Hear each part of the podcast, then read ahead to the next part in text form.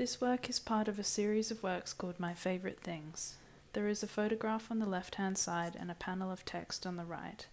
It is printed on Fabritac, a type of wallpaper that sits flush against the wall. It is the fourth in a series of works picturing a number of women's favourite things. The photograph is of a medium-sized, fluffy, black and white dog sitting on a stool. Its tousled fur is black on its belly, shoulders and back, and white along its chest, legs, and in small patches above its eyes. The dog has long white fur around its nose and chin, partly obscuring the collar around its neck, although you can just make out a small, bright silver name tag. Beside the photograph is a white panel containing short sentences and phrases in different colours. The texts have been provided by a number of different women who were interviewed by the writer Claire Louise Bennett.